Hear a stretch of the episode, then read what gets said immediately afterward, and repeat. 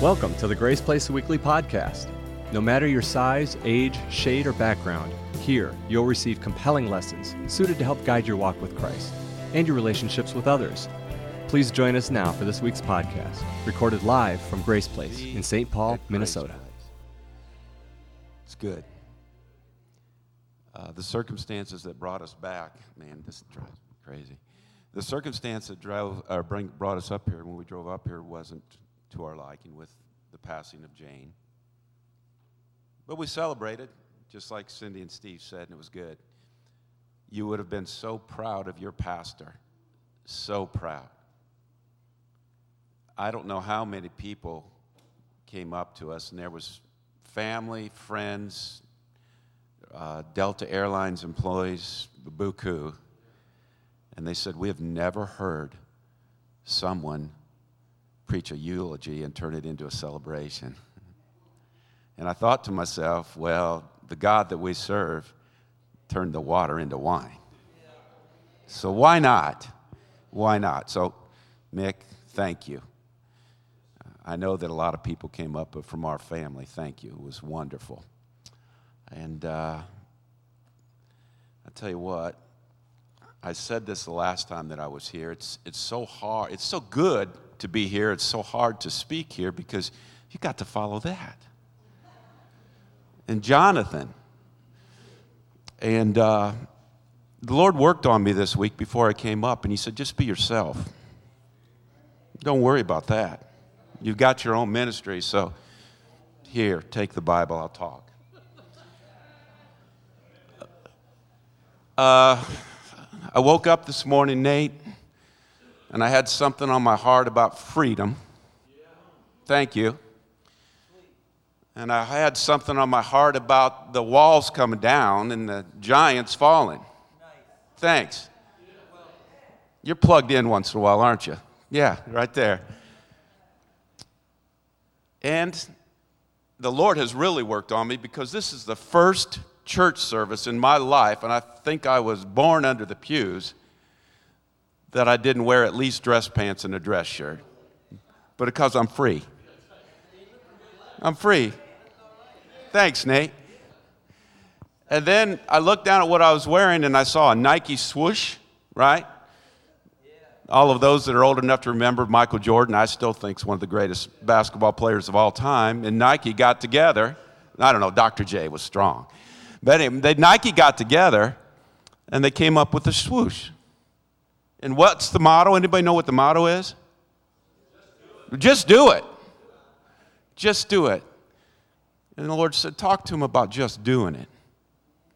As a church, as a corporate body, you guys are moving in a direction that's so unbelievable. Because as the religious world moves away from church, as they get into their programs, as they get into their outreaches, that is nothing more than grabbing somebody's money and lining somebody's pockets, you're giving. You're getting closer to Jesus than you've ever been before. You're just doing it. I want to encourage you as a body of Christ, as a corporate body of Christ, Ray, just keep doing it. Kathy, just keep loving people. Just keep doing what you're doing. Just keep following Jesus. Doesn't it feel good to be set free? Mick said to me a couple weeks ago on the phone, he said, Man, you're an encourager. I've always enjoyed trying to help people, maybe to a fault sometimes. I've always enjoyed coaching and trying to bring the best out of people. And I want to encourage you to find your place in Jesus. See, I don't want to be an engineer. Bob Erickson, you love it. You found your passion a long time ago. But that's not me, but that's Bob. And that's what he does best. It takes courage to step out and just do it. It takes more than me tickling your ears today and encouraging you. You've got to purpose and decide in your heart that you want to do it. I get excited about music. I love music, but I'm no Nate Saban. I'm envious, but it's not my ministry, it's Nate's ministry. He needs to just keep what? Doing it. All right? When Samuel showed up at the house of Jesse, Jesse was the father of David. And he showed up there and he wanted to anoint the next king of Israel. He went through the whole list of kids, didn't he? He said, Do you have one more? I can't find who I'm supposed to anoint. Well, I got a little ruddy faced, snot nosed kid tending the sheep. Bring him in. Let's look at him. The Bible said that he was strong, a ruddy countenance, good looking. And in 1 Samuel, the 16th chapter and the 17th verse, it said that he was anointing him and that God didn't look on the outward appearance. He looked at what? The heart. And David, as a young man, was anointed king, future king of Israel, because God saw his heart. He sees you where you are today, and he sees your heart.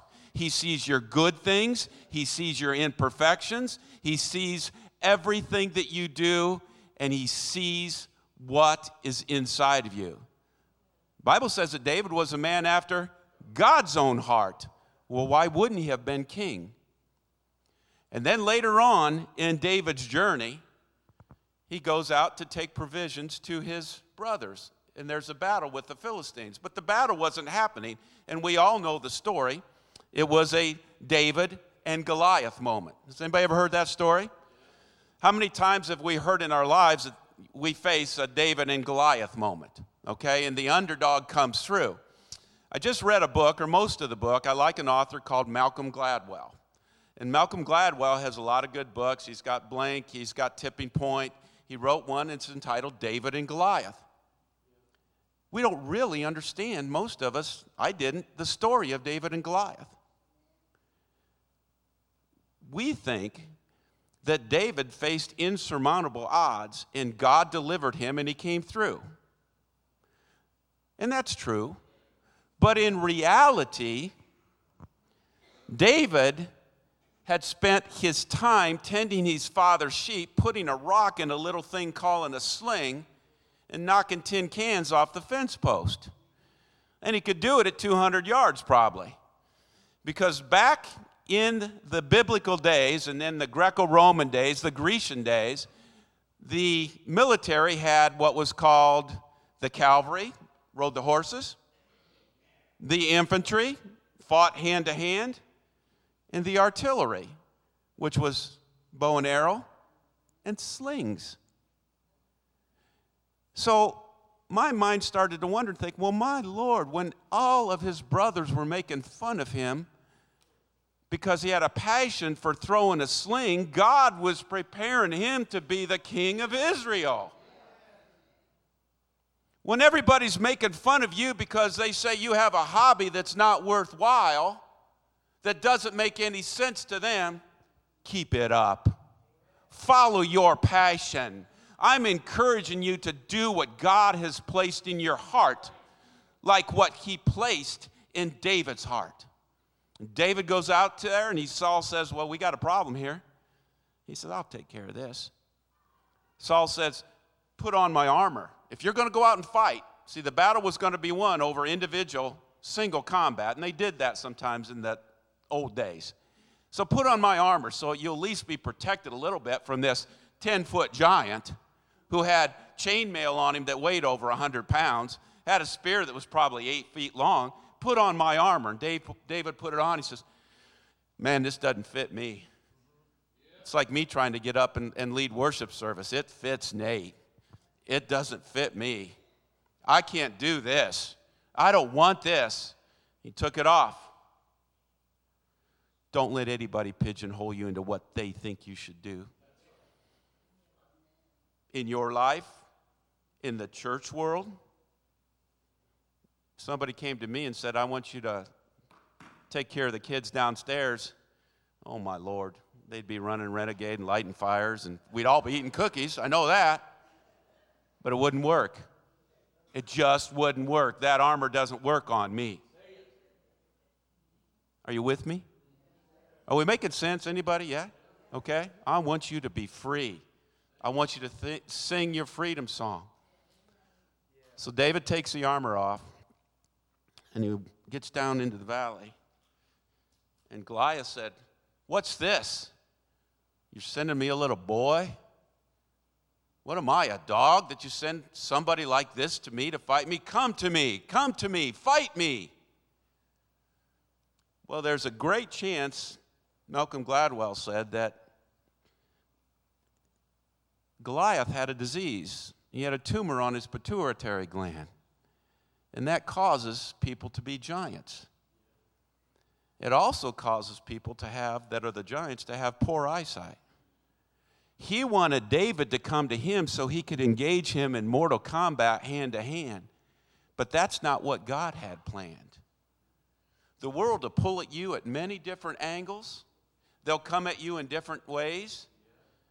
You keep following what God has in His plan. God's got a plan for you. We talked about that a couple weeks ago. And David didn't fall for that. He had an armor bearer that led him out, that led Goliath out. Well, why did a man that big need an armor bearer to lead him out and carry a shield? We couldn't see where he was going. He needed to lock that boy up in mortal combat and kill him.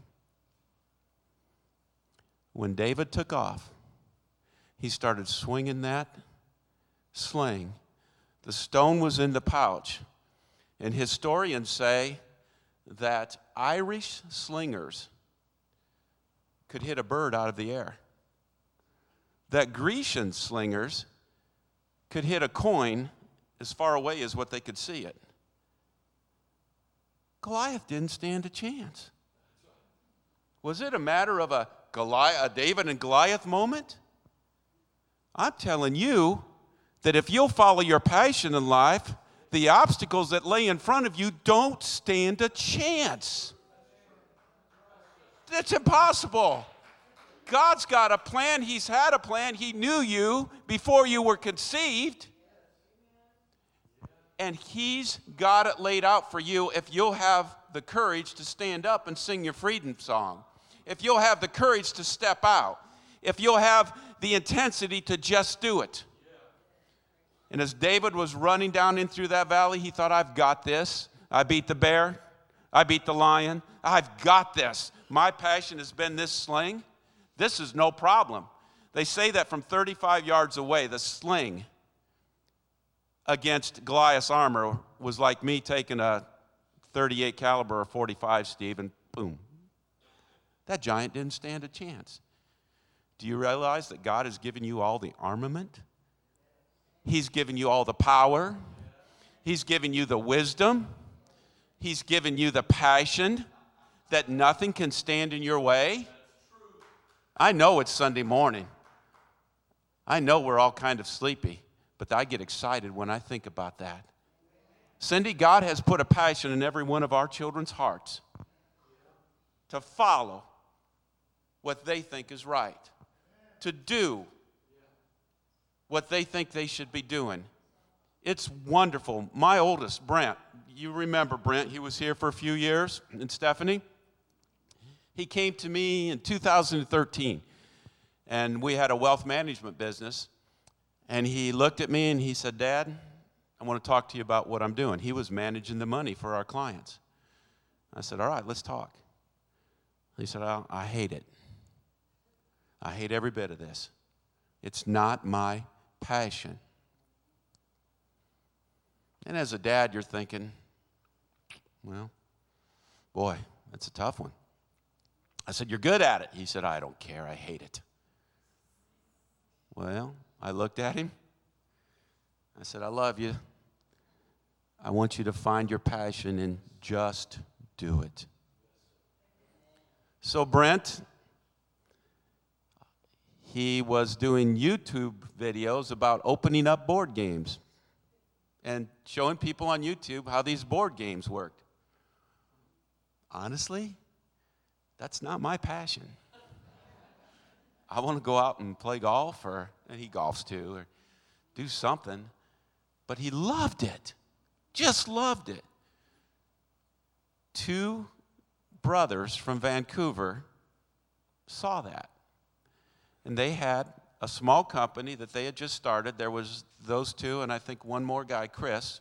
Three guys in the company, and they were building board games. And they called him up and said, Would you like to interview with us? Hey, Jonathan, would you like to interview with us? He said, I'd love to. He interviewed, he came back, he said, Dad, I think they're going to take the other guy. They did. I said, It's your passion, son. Stay with it. Two weeks later, they said, We made a mistake. We've already fired the other guy. Will you meet us in Boston? That's God. That's God. Will you meet us in Boston? And we're going to be visiting our biggest client. They produce board games in China. They've got their own factory, they've got 200 employees. Uh, they pay them, it's up to $4 an hour now because the going rate's two. They have a cafeteria, they house them. It's unbelievable what this company does now. So he went to Boston. He handled the situation with no problem whatsoever. He said, they said, what are we going to do now? And they said, I don't know, what do we do? They're from Vancouver. He said, you only know hockey, let's go to a baseball game. So he took him to a Boston Red Sox baseball game, and they hired him. He was their fourth hire, all because of me maybe helping a little and say, just do it, son. Just do whatever you're pack. Fourth hire, and that year they did a million dollars of revenue. It's pretty good for startup. Bob, that's pretty good for startup.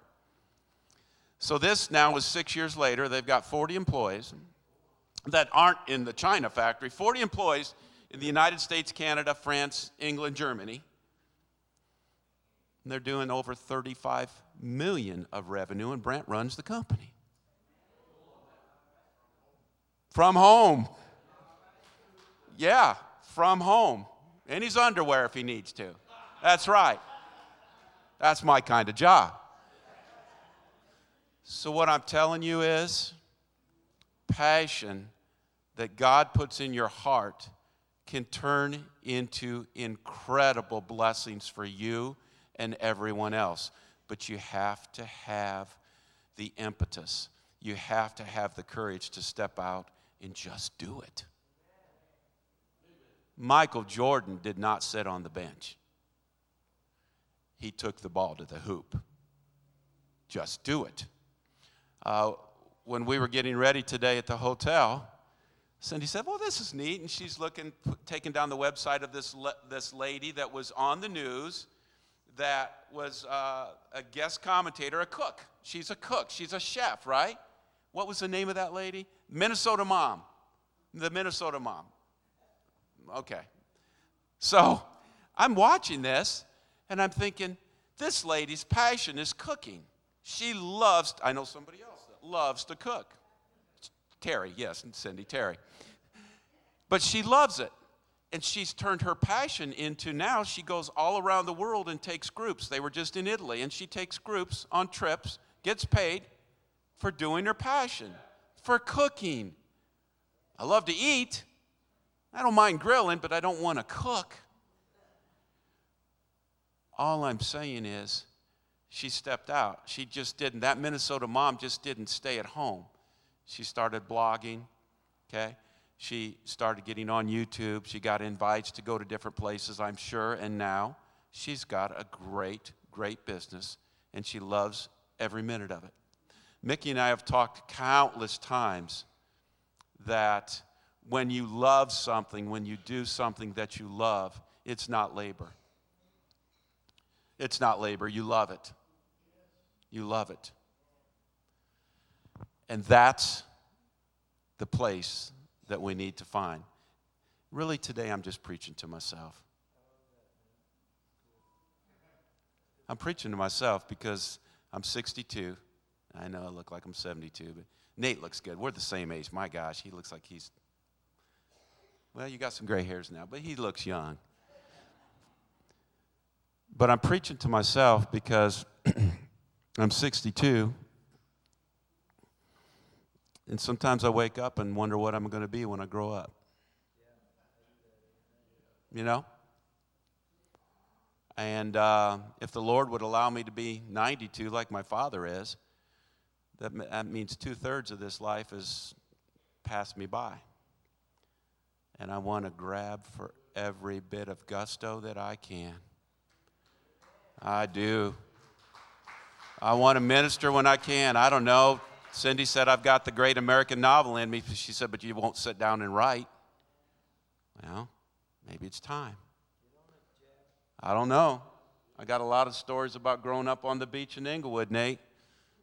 I don't know if I can write them all down or not, but or tell them all. But I want to be passionate about what I'm doing. But there's one thing I know that I'm passionate about, and I'm going to close. I, I, I don't want to take too much of your time today. I'm passionate about Jesus.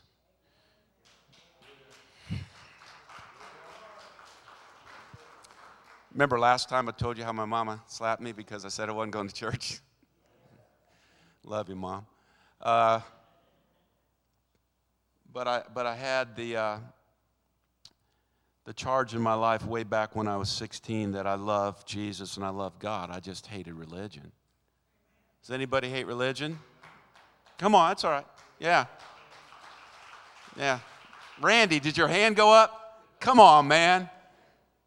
I think Randy and I are twin sons of different mothers sometimes, so we need to talk more. I think we come from the same type of background. But I love Jesus, but I hate religion. That's why I love this church. Your pastor is giving you the freedom to be who you need to be, who God wants you to be. He's not pigeonholing you into some situation that says you can't do this, you can't do that. He said, let God judge. He'll take care of it, He'll do it. You know, I've been up here three out of the last four weekends, but I've only been here twice because I went to a Vikings game the first time. And I didn't feel guilty about it. 30 years ago, I'd have felt guilty about it. Oh, amen, somebody. Come on. You guys have been planted in a garden that you can flourish and grow. And if you can't get excited about that, I don't know what you can get excited about. You've got a pastor and his wife that loves you to death. You've got people around you that are supporting you, that are being your spiritual cheerleaders. What more do you need? I can't preach like him. I can't preach like Jonathan. But sweet Lord in heaven, I can be myself. And I can follow the passion that God has put in my heart. And He can set me in places that I don't even know where I'm at, and I get to minister to people. We, yesterday, went to the gathering at a restaurant after the funeral. And these people were celebrating. Everybody was celebrating Jane. And I looked at Steve at about 8:30 I said, I got to go for a walk. I got to go for a walk. And he said, okay. You know, like, why are you telling me? And I walked outside. It was like, just do it. It's like the Lord was pushing, just do it. Get your spiritual antennas up. He talks to you. And as I went outside, I walked around, I came back, and there's these two huge guys and this one girl standing on the sidewalk. And they said, Hey, this one big guy. Well, my old wife was thinking, well, here's a fight. Here we go. What's going on? I'm in St. Paul. Here we go. He said, Hey, weren't you one of the guys that spoke today at the funeral? I said, Yeah, I was. He said, That was boop, good. I said, Thank you. He said, And That other guy was phenomenal. I said, Yes, he is and we started talking about Jane. And those three kids, they couldn't have been over 25, started crying on the sidewalk in front of that bar. The one looked at me said, Oh my God, would you pray with me?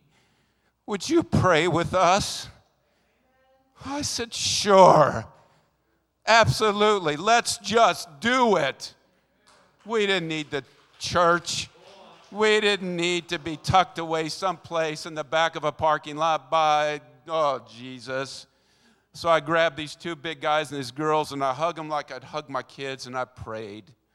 And I said, Oh God, let them remember Jane. Let them remember her spirit. Let her, them remember her grace. But let them know beyond a shadow of a doubt that you love them and that you're with them and you'll take care of them. And every obstacle they face will be overcome because of your grace and because of your goodness.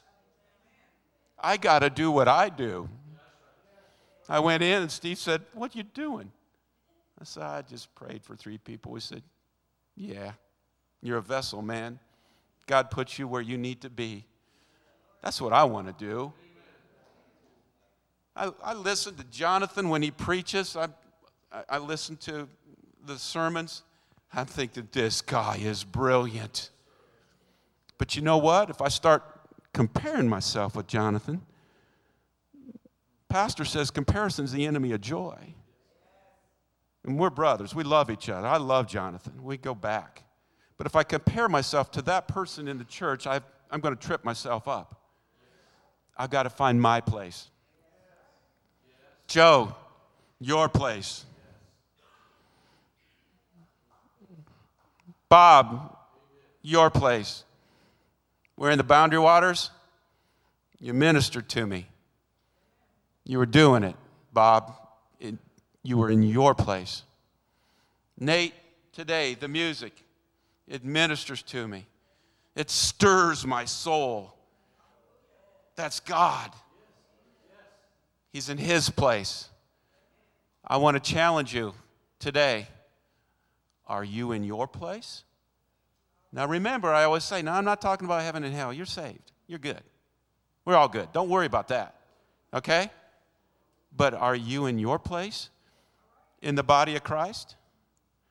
Is there something stirring in your heart that you need to talk to the pastor about, that he's praying about, and there's something in church that needs to be done? It's not his job. He's doing what he's doing. Let him do it. But maybe you've got a place in this church that's going to fill that need for that pastor. All right? I love y'all. Let's stand. Mickey, come on up.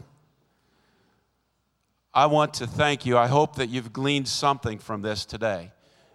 I have because, uh, like I said, I'm still trying to find my place, but it's getting it's getting a little more clear on it. I don't know how many people came up to me yesterday and said, You need to retire. Look at her. I know I got you. Cindy's just like, Did, did they? How many people? Well, I wrote down in my Bible on October 29th of last year, Mickey said, God spoke to me and he wants you, Jack, to write down what do you want? What do you want? Cindy, will you hand me that yellow page real quick? I hope I'm not taking too much time. Thank you. It says October 20. What time is it? Okay. October 29th, right here, from Mickey. God spoke this question to me regarding me. What do you want? In other words, God's saying, just do it. So I wrote down, I want to be semi retired. Well, I went semi retired in January, answered a prayer. Uh, I just had went through two health sur- or two surgeries on my hips that were 130 grand if I didn't have insurance. I said I would like health insurance. Still got health insurance. I want the freedom to do things with my wife, who I love, to draw closer to her. I wrote that down, Cindy. I want income coming in that's not work. We've got it. We've got it. It comes in every month like clockwork. I want more time with my kids. I want more experiences in Twin Cities in Grace Place. I want to travel and spend my winters in Florida. I don't want to be in St. Paul in the winter. And then the last three things I want to promote freedom yes. to others. I want to promote rest to others. And I want to promote faith to others.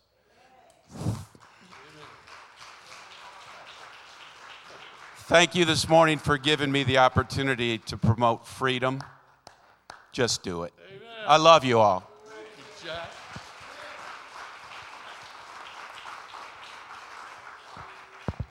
Thanks. You could be seated for just a moment. I want to read a verse to you, and then I'll finish this day with what I, I came to say, what's on my heart.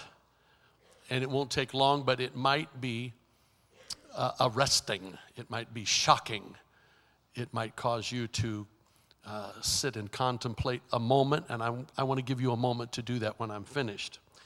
I'm reading from 1 John chapter 4. 1 John chapter 4, beginning with verse number 7, 7 through 16. It's all about love. I'll tell you that in advance. We call 1 Corinthians 13 the love chapter, but this is, this is really directly about love.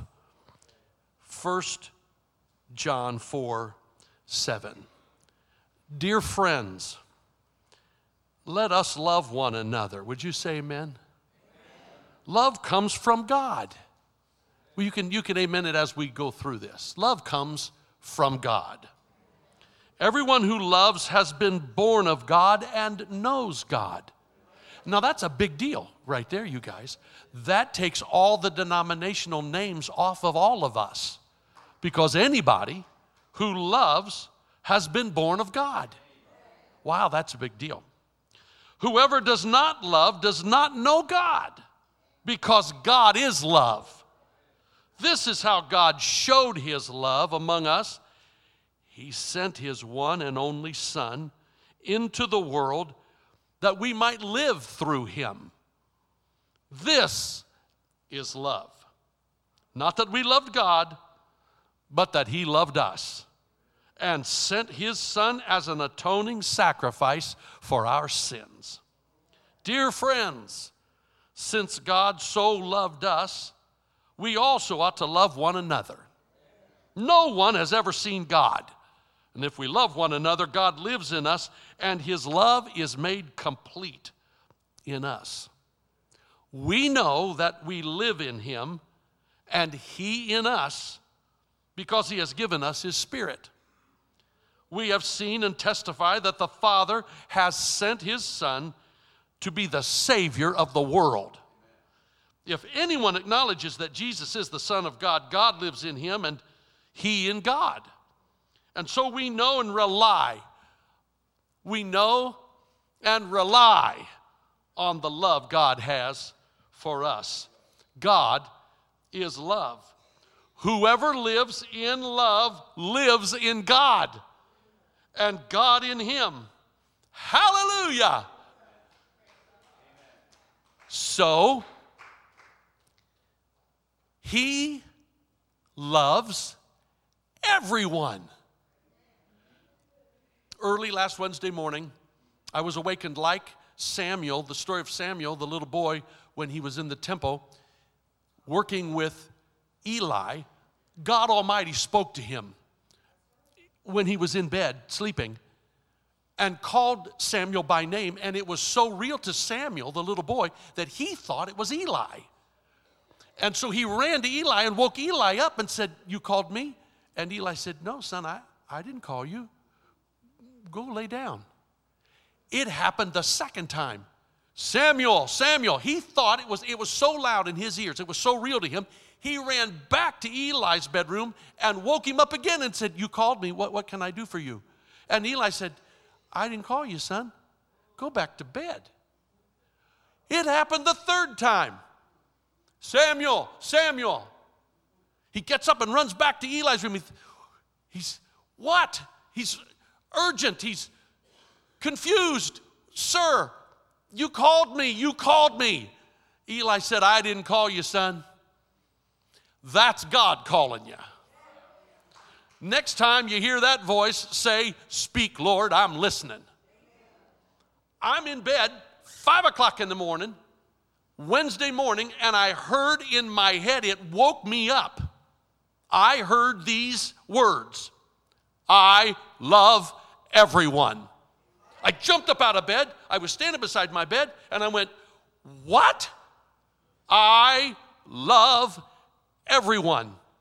My first response was, after the second time, you didn't say everybody, you said everyone. He said, I don't look at you as a body, I look at you as one.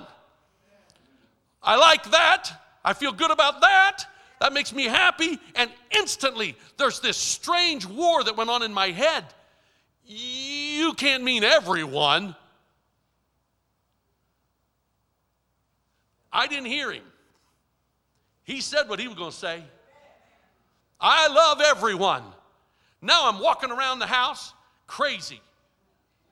I mean, crazy, excited, nervous, hair standing up on my head.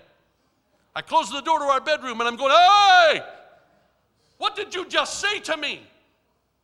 Now you can say, Ah, you're hearing voices. Tell it to Samuel. All I know is I've got book for it. I've got Bible for it. I can tell you that it says, For God so loved the world. I can show you where it says, not for our sins, but for the sins of the whole world. That the earth is the Lord's and the fullness thereof, the world and all they that dwell therein. And he said to me, I love everyone. Now, you can argue with that because of your religious past. I told you you're going to have to think about this. But what Jack is talking about and what I'm talking about is being set free from the chains and the bondage and the lies that religion have put on us and caused us to judge other people when He loves everyone. I love everyone. I think I just, I might want to buy a, a big billboard and just put that up there and make 90% of Christians mad just to bug them.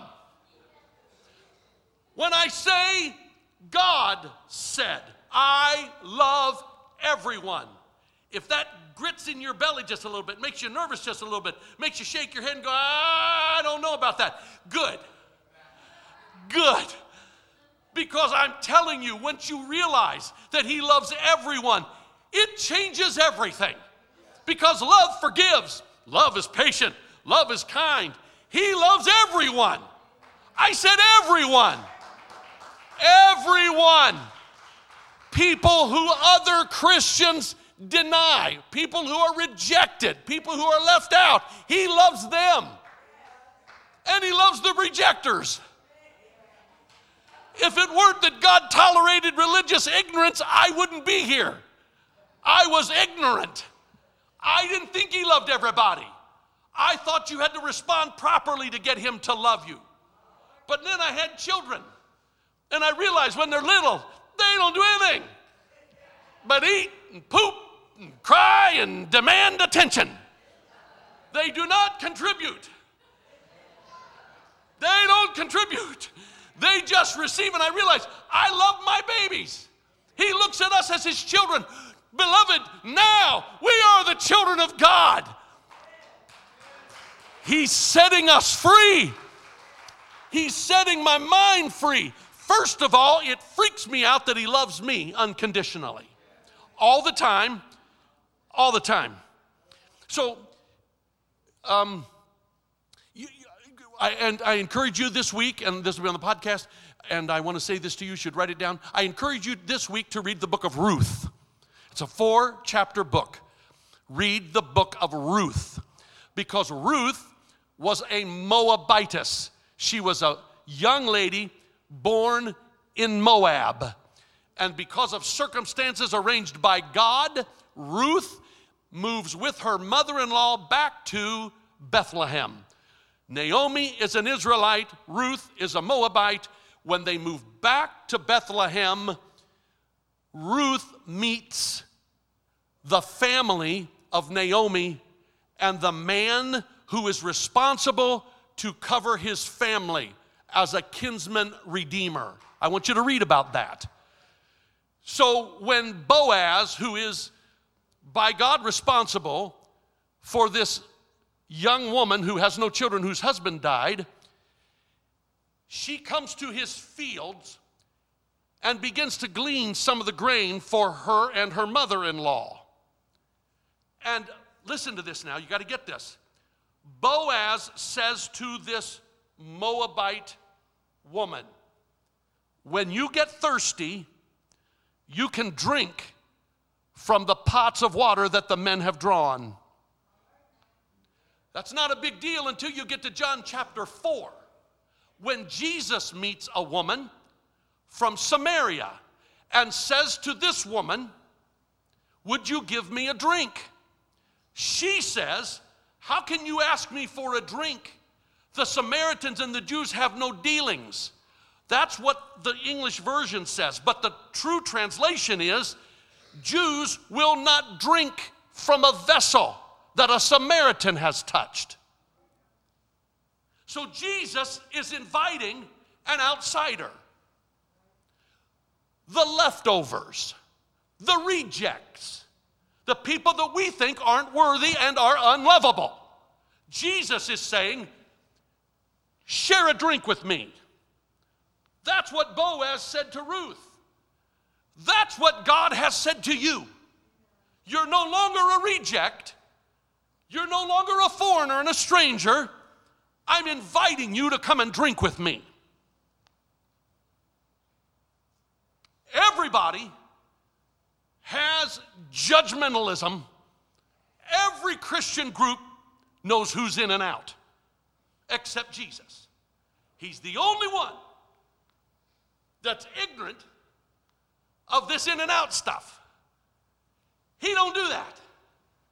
We do, he doesn't. You know what he does? He loves everybody. Nobody's excluded. I love everyone. So he says to the man on the cross next to him, a thief who's dying. He's dying with Jesus but he's dying for his crimes. He says to Jesus, Hey, remember me when you come into your kingdom. And Jesus says, Today, you will be with me in paradise. That guy doesn't have a, a chance, he's dying, he has nothing to contribute. He is a sinner and he's dying for his crimes and without any formal religious ceremony, without repentance, without baptism, without the Spirit, without an altar to pray at or an offering to give, with nothing at all to offer, Jesus proves, I love you. Go on, chew on it. Get frustrated with it. The guy's got to do something. I was taught all of my life that there was a special momentary dispensation and God made a different rule for this guy and nobody else, as if to say he's the only one that Jesus is allowed to save just because. And I'm fighting with religion. I'm standing here today saying that God spoke to me on a Wednesday morning and said, I love everyone and I believe God. I believe it. I believe it. And when everybody's jeering at him and everybody's waiting for him to die, you know what he said? Father, forgive him. What? Yeah, he's praying for you. Yeah, he's loving you because love forgives. Forgive us our trespasses as we forgive those who trespass against us. You are forgiven, you are pre approved. You are already forgiven. He loves you. God Almighty loves you. And He loves everyone. He doesn't care where you've been. It doesn't matter what you've done. There aren't any good ones and bad ones in His eyes. There are no unworthy and worthy. There is no righteous. No, not one. He loves sinners. He loves creepy people. He loves fat people, skinny people, tall people, thin people. He loves men, he loves women, he loves black people, loves white people, loves red people, loves yellow people. He just loves everybody. He loves you. God loves everyone. Now, if you get that for you, the second thing is you got to get that for everybody else. If you believe it, this will set you free. And I'll finalize with this in this uh, union with what Jack was saying. When you believe He loves you, a few verses down from what I read this morning from First John, it says, Love drives out fear. You won't be afraid to try, you won't be afraid to step out. If you know He loves you, there's no restraint. The restraint you have, the fears that you have, the inhibitions that you have, they come from fear. But if you know that God is with you, that He loves you, that He's for you, who can be against you? Then you're not afraid. You're not afraid to be yourself. You're not afraid to step out. The reason we live so protected and we live so under our privilege is because we're afraid. The reason you didn't talk to that young lady, sir, is because you were a chicken. The reason, ma'am, you didn't express yourself is because you were afraid of rejection. Help me, somebody. And I tell you what the Holy Ghost has done, it just lifted me above all that. I'm not afraid of rejection. I'm not afraid of what people think. I don't care what religion says. God loves everyone. I love everyone. It's setting me free. It makes me understand there's nobody that I can't, I can't love. He loves everyone. Everyone.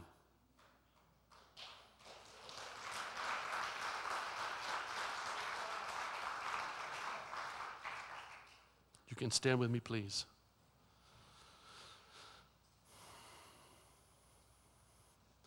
Put it up there for me, Steve. I'm going to give you a chance just to think about this.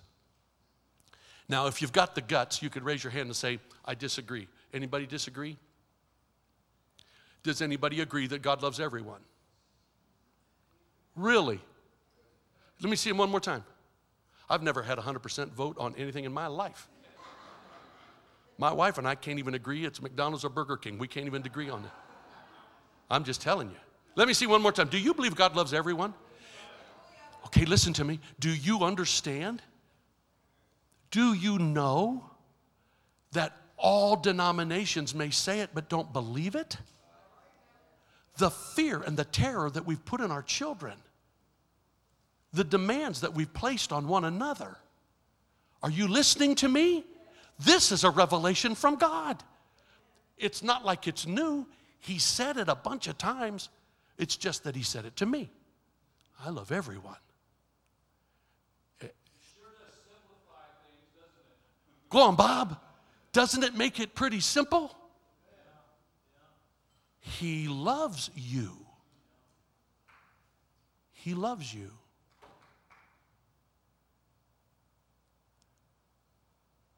He loves everyone.